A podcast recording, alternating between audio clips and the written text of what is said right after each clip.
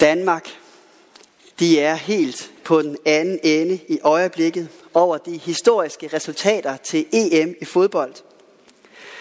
For et par uger siden, der blev EM fodboldfesten skudt i gang med en længe ventet kamp mod Finland.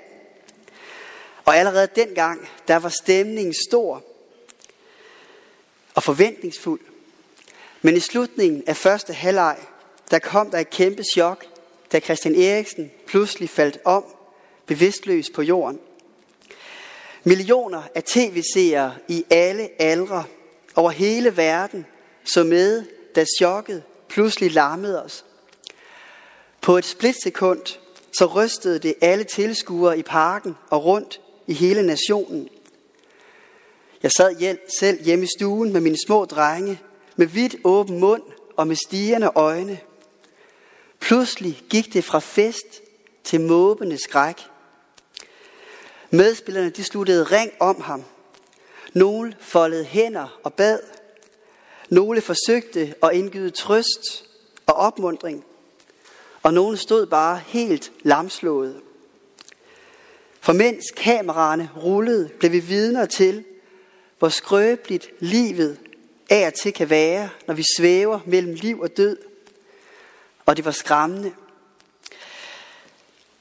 Uanset udfaldet af de kommende semifinaler og finaler, så vil det øjeblik med Christian Eriksen blive skrevet i historiebøgerne og i erindringerne. Om stjernespilleren, der faldt om, og om holdkammeraterne, der sluttede ring omkring ham. I de her dage, der fejrer vi en anden historisk begivenhed, som i høj grad har været med til at forme både vores by og hele vores land. I de år dengang sang de ikke slagsange om fodboldhelte eller vi er røde, vi er hvide. En af de store sange i 1848 var om den tabre landsoldat, dengang jeg drog afsted. For sangen den æber af jublende triumf med det trefoldige hurra, hurra, hurra. Og den er en meget rammende beskrivelse af den nationale begejstring, der var i hele nationen på det tidspunkt og i de år. I løbet af aftenen den 5. juli 1849, der var en stor gruppe danske soldater blevet beordret til position ved fæstningen. Og forventning var også stor på det tidspunkt, for nu skulle fjenden bekæmpes. Men sammen med forventningen om sejr, der var der også en skræmmende fornemmelse af, hvornår livet også kan være sårbart og skrøbeligt. Og mange måtte ofre deres liv der på slagmarken. En ung mand, der deltog frivilligt i riffelskyttekorpset, fortæller i sine erindringer sådan her. Klokken 01.30 begyndte udrykningen. Den morgen glemmer jeg aldrig. Natten var lys. Morgenrøden begyndte at vise sig i østen. Naturens fred hvilede over sø og land – en enkelt lærke begyndte at kvidre sin morgensang. Kun i soldatens hjerte var der ingen fred. Vi vidste nu, hvad der forestod. Kun i soldatens hjerte var der ingen fred. Vi vidste nu, hvad der forestod. Den gang jeg drog afsted, sang de, og vi endte med den samlede sejr.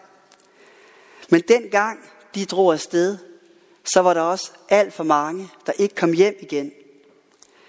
I selve slaget ved voldene rundt om Fredericia, der var der i dagene omkring 6. juli ca. 1850 danske soldater, der døde eller blev hårdt såret i kampen mod det slesvig-holstenske styrker.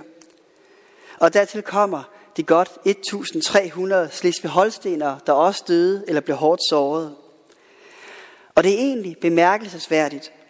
Danmark vandt slaget, men det var også Danmark, der fik flest dræbte eller sårede soldater. Det vidner tungt om sejrens pris. Derfor skal vi i morgen, traditionen tro, gå sørgemars her fra kirken og hen til krigergraven. For først at lade langsomheden og stilheden få plads. For selvom slaget ved Fredericia endte med sejr til vores soldater, så var det ikke uden nederlag. De mange soldater og krigere, vi mistede dengang, var et nederlag hver eneste af dem. Derfor er både sørgemarschen og de forskellige grænselægninger og mindegudstjenester en anledning til at mindes de soldater, der er faldet i forsvaret for Fredericia og har med til at give os den by, som vi holder så meget af i dag. Og det er samtidig også en anledning til at mindes de af vores kære, som vi har mistet i årenes løb. For det er aldrig en skam at savne eller at græde. Og det er vigtigt at lade savnet om dem, vi har mistet, være en oprigtig del af vores historie og dem, vi er i dag. Samtidig står afskeden og mindet om de faldende soldater også i ganske særligt lys af historiens vingesus. Soldaten Johannes Helms, der selv var med til at kæmpe, beskriver en dag afskeden med de faldende soldater som noget nær en vidunderlig oplevelse. Jeg citerer fra hans biografi, der hedder Soldaterliv i krig og fred. Skønnere sejr var der aldrig vundet i Danmark, og skønnere død har ingen fået end de, der hvile i kæmpegraven i Fredericia. For de faldende soldaterkammerater skulle have et ordentligt og et oprigtigt farvel, og det fik de i dyb respekt for, at de offrede deres liv for en større sag og for andres frihed. Alle gav noget, og nogle gav alt. Selv deres eget liv i kampen for frihed og for de store idealer – og ligesom fodboldspillerne, der sluttede ring om Christian Eriksen, og de mange berørte, sådan sluttede soldaterne ring om de faldende, for at ære deres liv og for at ære deres offer. Det er også den stemning, der kommer til udtryk i den smukke salme, Kongernes Konge, som vi skal synge om lidt. I løbet af de sidste 20 år er den salme blevet kendetegnet som herrens salme, fordi den bliver sunget til den officielle modtagelse af de faldende danske soldater fra krigene i Irak og Afghanistan. Så det er en sang, der samler os i mene og i respekt om dem, der har mistet livet i kampen for vores frihed og vores idealer. Sangen blev oprindeligt skrevet i efteråret 1848 som en opmundring og en bøn efter, at treårskrigen havde gjort sin første brutale indhug i befolkningen. Derfor er sangen skrevet med et håb og med en bøn om, at vi må komme sammen i vort land og stå sammen om håbet, at vi skal kæmpe for vores frihed. Og sangen er uadskilleligt knyttet til begivenhederne også her i Fredericia.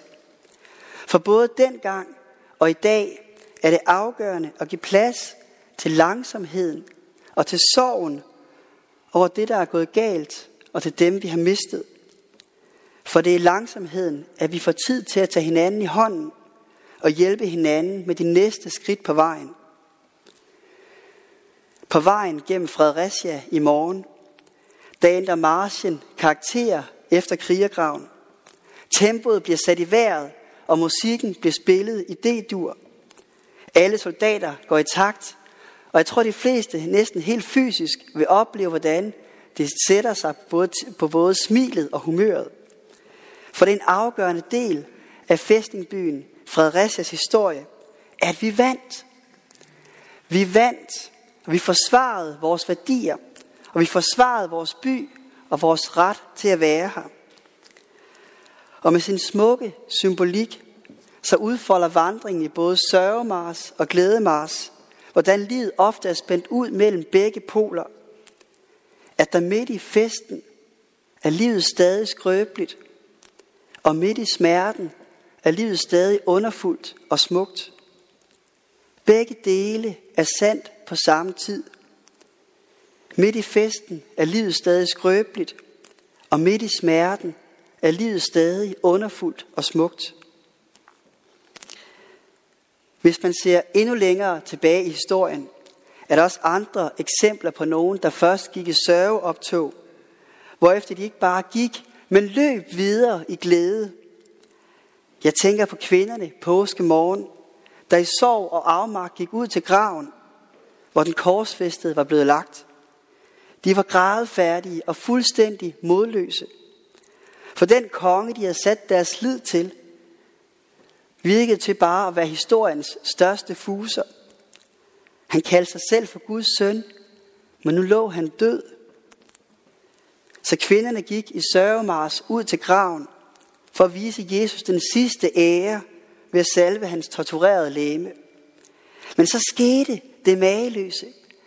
Graven var tom, og soldaterne og de politiske ledere anede ikke, hvad de skulle stille op, for de kunne ikke finde på nogen alternative brugbare forklaringer. Kun ligeklæderne lå tilbage som et synligt bevis på, at det var der, han havde været. Men hverken døden eller ligeklæderne kunne holde Jesus tilbage. Og derfor løb kvinderne derfra i glædesmarsch, i jubel og i henrykkelse. Han lever, han lever. Hurra, hurra, hurra. Han vandt, og derfor har vi vundet over døden. Den begivenhed har sat sit præg på hele verdenshistorien. Ikke kun i Fredericia, men i hele verden. Og det er selvfølgelig meget forskelligt, hvordan vi forholder os til den kristne tro, for sådan må det være. Men det er svært at benægte det historiske faktum, at den betydning, som Jesu opstandelse har spillet både i vores samfund og i hele verden. Jeg tror, at vi har vundet den ultimative frihed og fred, fordi Jesus betalte den dyrebarste pris af alle. Og derfor slutter vi ring om hans opstandelse, når vi beder sammen, og når vi samles til gudstjeneste, for at mene det, han har gjort for os, og for at lade den fred blive gældende for enhver af os. Og på den baggrund vil jeg ønske jer en rigtig glædelig 6. julefejring, både med mindet om sejrens pris, og med håbet om den fred, som vi kæmper for, såvel i 1849 som i 2021. I Jesu navn. Amen. Og nu skal vi synge Kongernes Konge.